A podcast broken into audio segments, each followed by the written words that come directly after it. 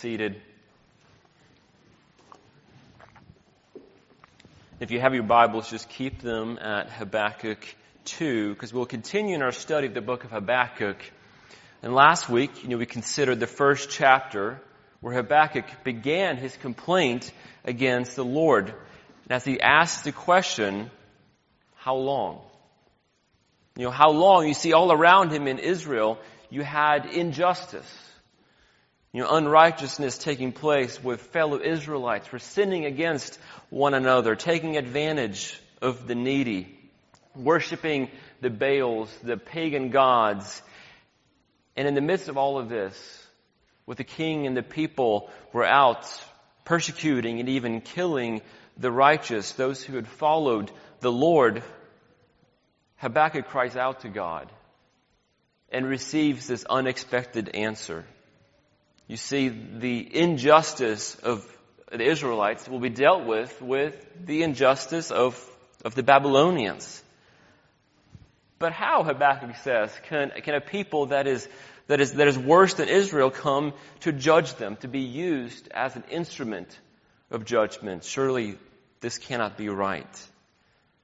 And after Habakkuk's complaint to God, we come to the first verse here in Habakkuk two. Well, he says that he will stand and and he will wait to hear the, the, the, the Lord's response. Habakkuk has said what he once said, and now he will wait to see what the Lord has to say to him. And before we get into the sermon, if you would, please pray with me. Father, your servants are listening. So we pray this evening that you may speak to us by your Spirit. In the name of Jesus, in whose name we pray. Amen. So dark days are before Habakkuk.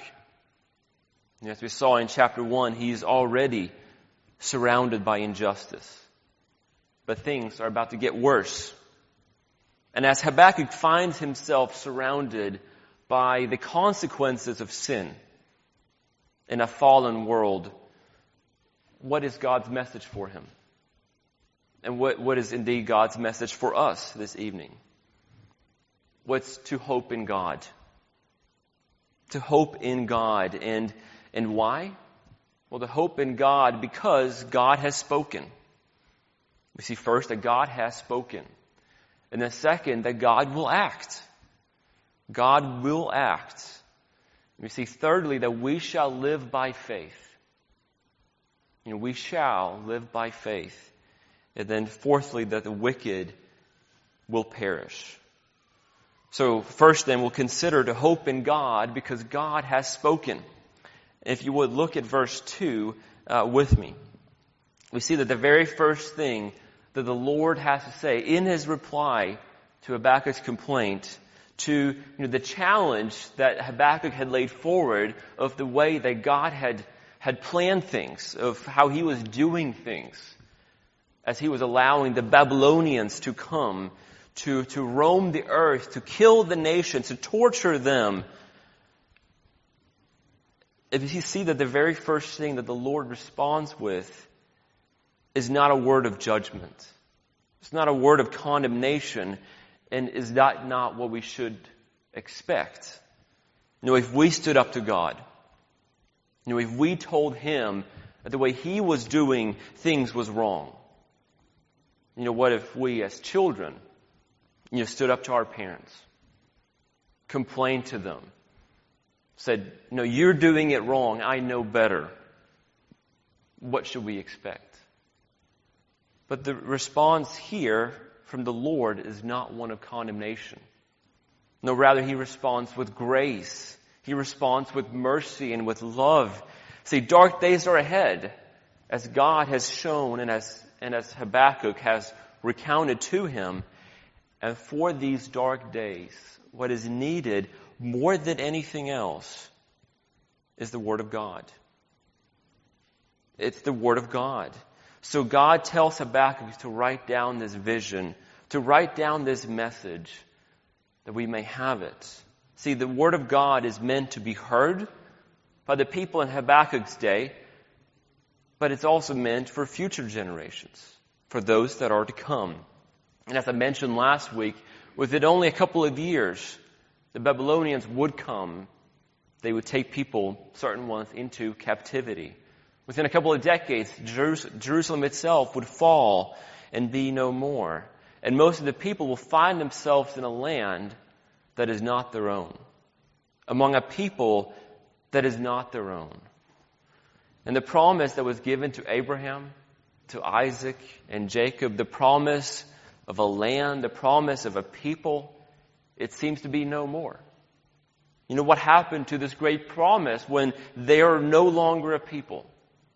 When they're no longer in a land to call their own, they're exiles, they're sojourners, they have been, it seems in their own eyes, abandoned by God, left by Him. And in that moment, when they find themselves without hope, they will need a message from God, a prophecy to explain the why question. Why did this happen?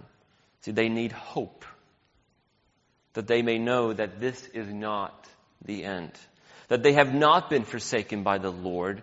And for that reason, God tells them, write down this prophecy. But this vision here is not only for the people in Habakkuk's day or for their generation to come that will be, you know, exiled, that will be sojourners in, in, in, in Babylon. But this vision here is also for us today, because we find ourselves in a time where the predominant view is that God does not exist, that God has not ever spoken, that even if there was a God, He doesn't have anything to do with us. We cannot know anything about Him, so why even try? And when terrible things happen, the only hope there is is your own strength, is your own self-sufficiency. So you must be strong. You must be able to get through this. Life is hard. Well, don't worry. You know, be happy. Look the other way. Just focus on the positives. Cut off people from your life that bring negativity into it. Don't put yourself in a position where your hope is in an invisible being that you can never know, who cannot do anything to change your lot. But we are to not listen to the spirit of the age, which says these things, in opposition to the lies of the non-existence or the absence of God or the silence of God, is the fundamental Christian belief in Deus Dixit. The Lord has spoken. You know, God has spoken. All of Christianity rests on this belief. As my favorite theologian, Herman Bavinck, uh, has, you know, says it, when asked, why do we believe? Well, the Christian answer is, because God has spoken. And when you, when you are surrounded by, be it inner or outer darkness, why may you yet have hope? Because God has spoken. See, He is the one who, when we walk through the valley of shadow of death, is there. You know, it's His rod and it is His staff that is there to comfort us as He is with us. When the clouds of depression are so dark that we seem unable to peer through it to even get a glimpse of light, the possibility of hope comes from the promises that God has spoken. This is what we see of the prayer in Psalm forty-two as we sang this evening. You know, why are you cast down, O my soul? And why are you in turmoil within me? Hope in God, for I shall again praise Him, my salvation and my God.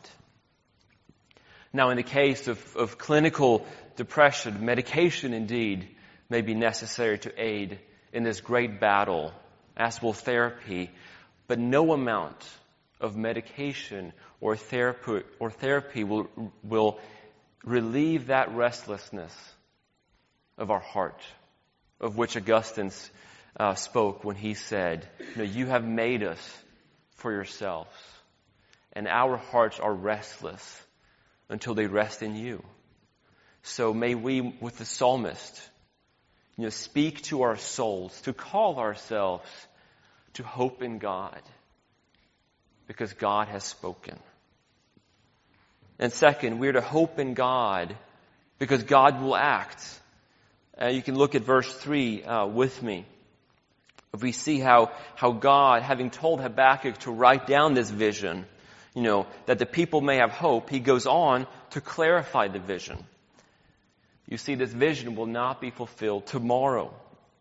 Of course, the part of the prophecy that says the Babylonians will destroy Israel is not really something to long for.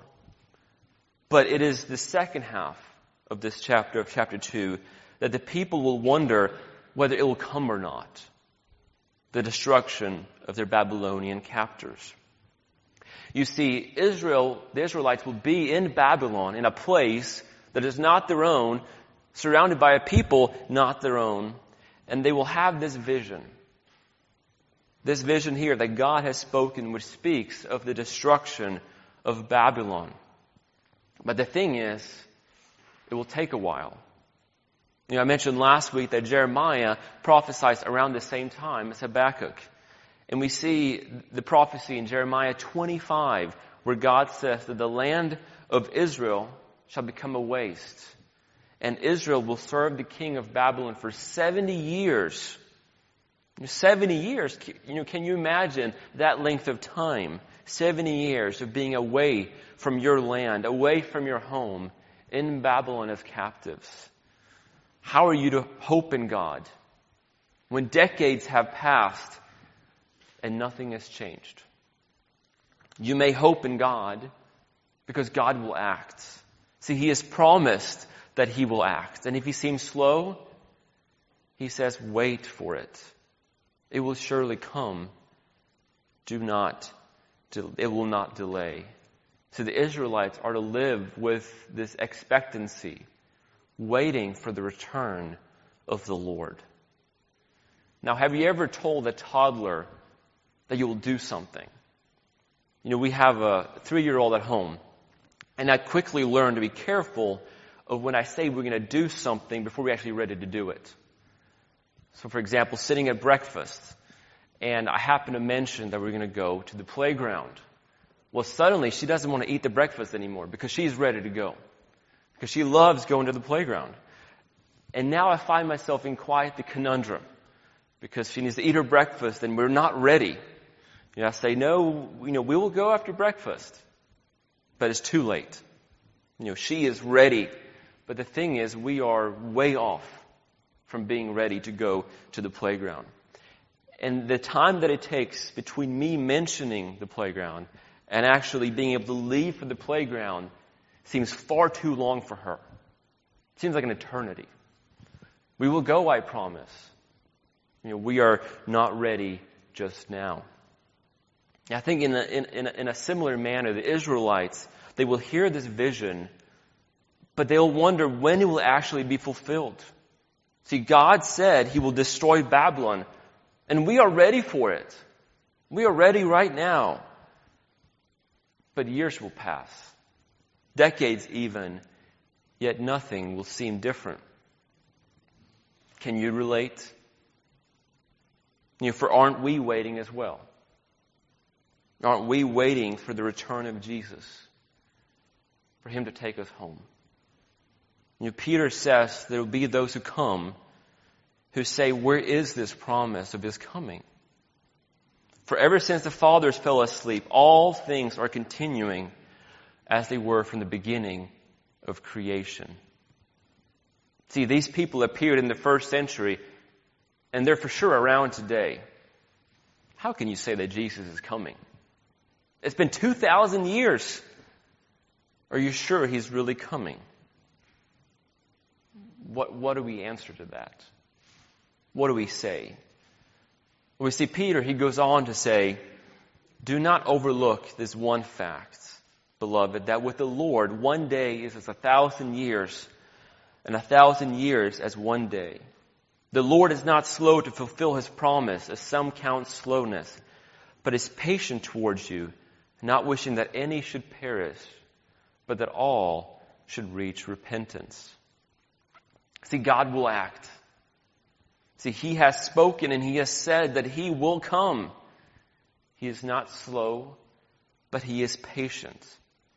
See, the family of God increases each and every day, including people of every tribe, tongue, and nation. And that's the picture that we get in the book of Revelation.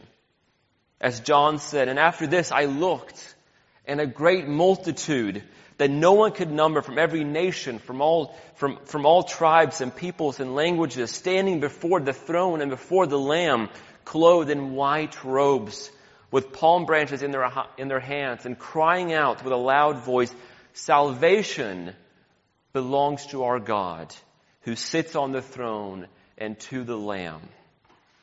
This is the most wonderful picture of the people that we will spend eternity with, forever with.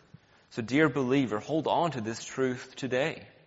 For as John goes on to say, "He who testifies to these things says, 'Surely I am coming soon.'" Amen. Come, Lord Jesus. So hope in God, because God has spoken and because God will act. And then thirdly, hope in God, because we shall live by faith. So look at verse four with me. In the first line here, uh, we see uh, God speaking about the Babylonians, probably emphasizing Uh, the king, Nebuchadnezzar, you know, his soul is puffed up, full of, meaning he's full of pride and, and ego. He thinks himself self-sufficient and without need of anything or anyone. And in contrast to this, God says the righteous shall live by faith. First of all, as we consider righteous, we must point out that it doesn't mean perfect. It doesn't mean someone who is who is sinless, when that is used in the Old Testament. You know, we see the same word used in Genesis six, for example. You know, when God comes down and calls Noah, he calls him a righteous man. It doesn't mean that he is perfect or sinless. Uh, it just means that that the reason that God is, you know, uh, that when it says righteous, is of someone who believes, someone who who trusts in the Lord, who who seeks to follow him and obey him. And the righteous one, God says, shall live by his faith. See, unlike the Babylonian, who is filled with pride, the righteous shall live by faith in God. The righteous one sets his hope not in his own strength, but in God. This verse we see picked up several times in the New Testament, one of which is Galatians three. We see Paul saying, "Now it is evident that no one is justified before God by the law, for the righteous shall live by faith." See, Paul is clearly stating that our salvation is not by anything we have done, but only by faith in God. The author of Hebrews also picks up this verse as he says, "But my righteous one shall live by faith, and if he shrinks back, my soul has no pleasure in him." See, here the author of Hebrews emphasizes the need for us to continue in our faith, to remain in faith, to believe, despite whatever afflictions may come upon us. So with these two, we see emphasized that we shall live by our faith. First in Paul, we see that we will live only by the faith, in that it is by faith that we are saved. We have moved from darkness to light uh, by our faith in God. And then second, we see in Hebrews that we shall live by faith as long as we remain in the faith and as we persevere in the midst of trials and tribulations. So what may we take from these two emphases, and how we may think about faith, how we shall live, and how it all connects to having this hope in dark and dreary circumstances? You'll remember that in chapter one, after hearing that the Babylonians would come to destroy Israel, Habakkuk said, "We shall not die." And here in the Lord's response in this vision, God says that the righteous indeed will not die. They shall live. Those who have been justified by faith, as Paul highlights, shall live by their continual faith, by their trust in the Lord, as emphasized in Hebrews. Now, one of the things that is common, at, at least in the States, I haven't been here long enough to kind of get, get a sense of it, is the sharing of your testimony. You know, what is your Christian testimony? What is your, what is your story? You know, there's something exciting about testimonies, isn't there? To hear of, of the marvelous work of how God has worked in someone's life, of taking them, a sinner, a rebel, an enemy of God, and making them a saint, a friend, a child of God. To see that change in the life trajectory, you know, that one hundred eighty degree change. But I'm always a, a little bit disappointed when I hear a testimony that only tells that part of the story, of, of, of that specific point of how God worked in that moment, but they don't tell anything else. You know, they don't they don't go on of saying how God has worked in their life after that. You know, what is your testimony of God's work in your life in the past five, ten, twenty, forty, sixty years? You know, if anything, that is even more encouraging and praiseworthy.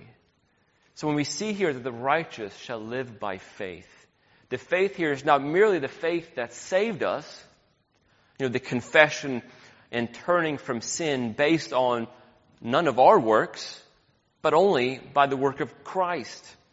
So the faith here by which the righteous shall live is also that continued faith, the daily trust in the Lord.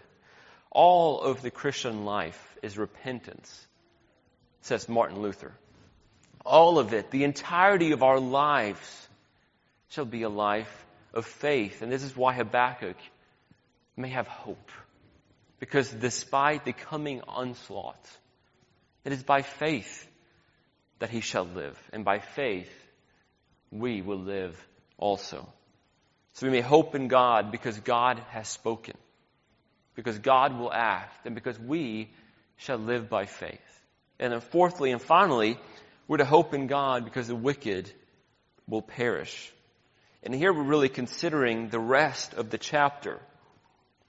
And we won't spend much time here, um, you know, going verse by verse, but I want to point out the five woes that we find here.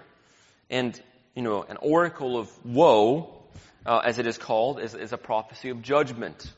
And the five that we see are, we see first in verses six and eight, that God says that because the Babylonians plundered the nations, they will be plundered by the nations. In uh, you see the second one in nine to eleven, as God says that because of their covetousness, they shall be shamed.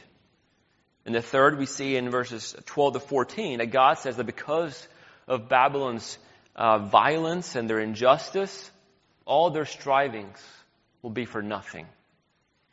And the fourth one, in fifteen through seventeen, God says that because of, because of their drunkenness and perversion and violence, they will become drunk, they will be shamed, and they will be destroyed. And then fifthly and finally, the fifth woe hits at the heart of all the sins of Babylon, which is idolatry. The Babylonians worship a thing they made themselves, but in contrast, the Lord is in his temple. He is in his throne. He is ruling and reigning.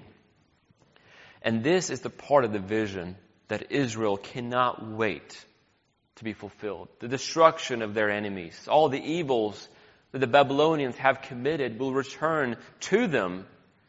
An eye for an eye and a tooth for a tooth. They will face a just judgment.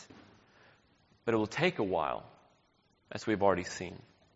Seventy years must pass, but judgment is coming. In the book of Revelation, we're given a glimpse of the future, of the second coming of Christ and the restoration of all things, the day when he will bring peace and make all things right. And at one point during the vision, John says, I saw under the altar the souls of those who had been slain for the word of God and for the witness they had borne. And they cried out with a loud voice, O Sovereign One, holy and true, how long before you will judge and avenge our blood on those who dwell on the earth? And then they were each given a white robe and told to rest a little longer until the number of their fellow servants and their brothers should be complete, who were to be killed as they themselves had been. And here we have the men and the women who have died for the sake of Christ, martyrs for the faith. And as they look to the return of Christ, what do they seek? What is it that they call for? But the judgment of God. Patience is what God tells them. The day of judgment is coming. See, throughout Scripture, there is no peace or justice without the execution of judgment. For there to be justice, injustice has to be dealt with. You know, how can we hope in God if the wicked will continue in their evil forever? And this is one of the parts of the Christian faith that the modern person has one of the toughest times with. You know, they say, you know, if God is loving, then how can he judge people? Of course, at the same time, if pressed, they would say that some people are worthy of judgment. Hitler, Stalin, you know, so on, you know, the really bad ones. Now, the Christian claim goes even further than this, saying that there's none righteous. There's there's not, not even one who is righteous. Each one of us is bad and stand guilty before the Lord, justly deserving his judgment.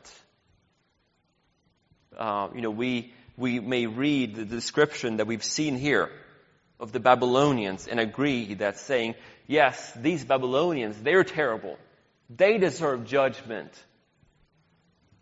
But I don't. I'm not that bad. But when we consider who God is, the perfectly holy and blameless and pure and perfect God, the one who made the heavens and the earth. And when we, on the other hand, see the, the true heinousness and vileness of our sin, we cannot but admit that, yes, we justly deserve his judgment. We see Paul in Ephesians two spelling out the state that we were in.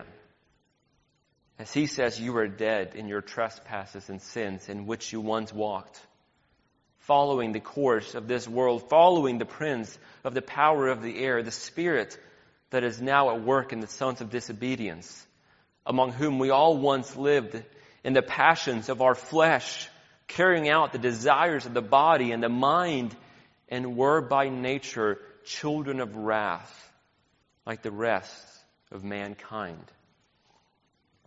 See, if you are here this evening and you do not believe and you do not rest on Jesus Christ alone for salvation, this here is true of you. That you are dead, you are separated from God, you are a rebel, an enemy of God, and nothing but judgment awaits. But there's good news. No, there's, there's amazing news.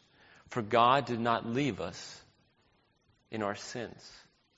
He did not leave us to be his enemies. No, but he sought us out. He came after us. That's the entire story of the Old Testament.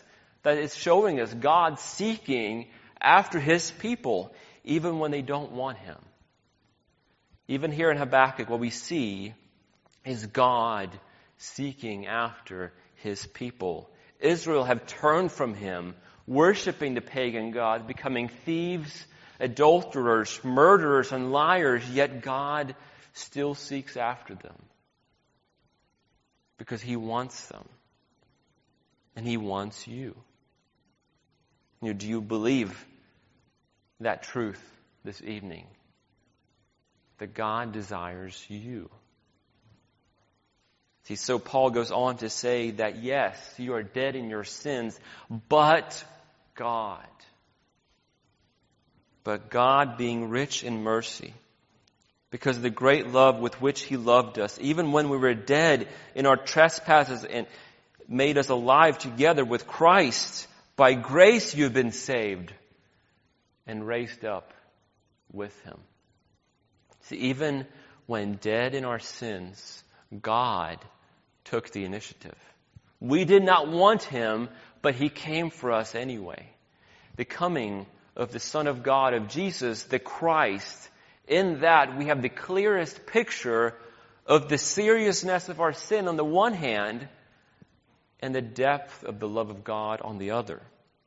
Because the sin of humanity is so vile and so terrible that it took the death of the Son of God himself, the one who existed for all eternity, in perfect union with Father and Holy Spirit, the Alpha and the Omega, in order for sin to be dealt with and for us to be reconciled to God.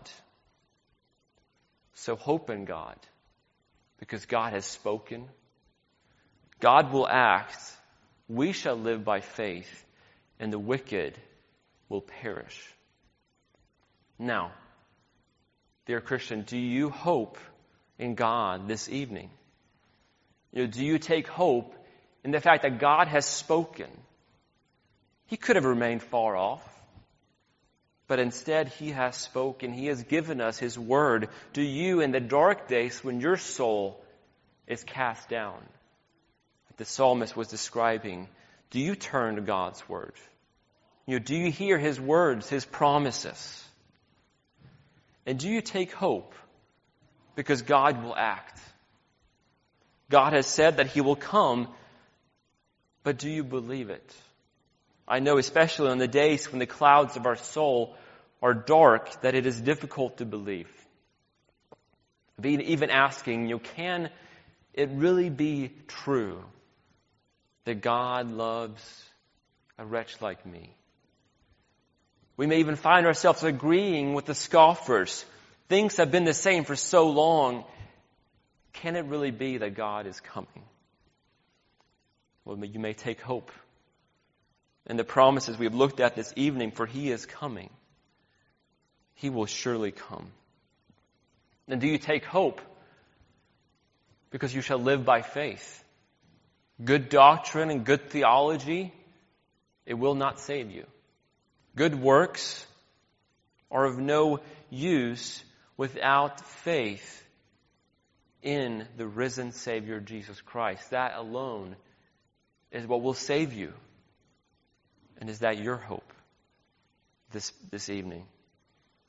Do you take hope because even though you, a sinner, deserve judgment, God has shown you mercy? Habakkuk said, "Are you not from everlasting, O Lord my God, my Holy One? We shall not die." And this is true. The everlasting one, Jesus Christ, has taken your place on that cross. He died so that you may live. He died an innocent and a righteous man, that you, a guilty, unrighteous sinner, may live.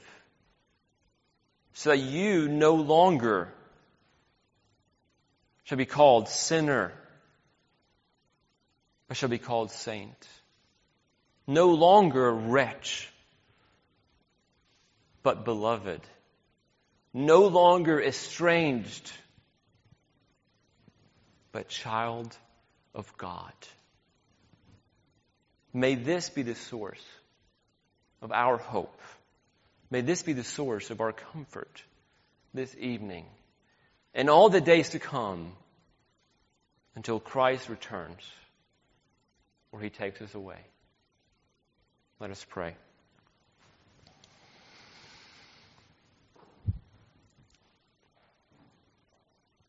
Father God, during our days on this earth, there are days, many even, that it is difficult to believe, that it is difficult to hope. O Lord, help us in our unbelief.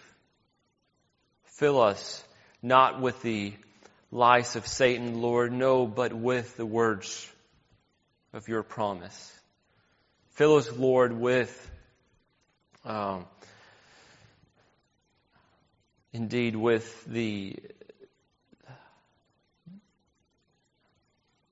the first fruits that we experience even now of heaven that is to come. The first fruits that we experience by seeing a glimpse of the Lord Jesus through the reading and the preaching of your word, through the fellowship of fellow believers, through you know, many, many more things of which you bless us while here on earth. Lord, may we see Jesus. Yes, Lord, may we see him. We pray this in Jesus' name. Amen.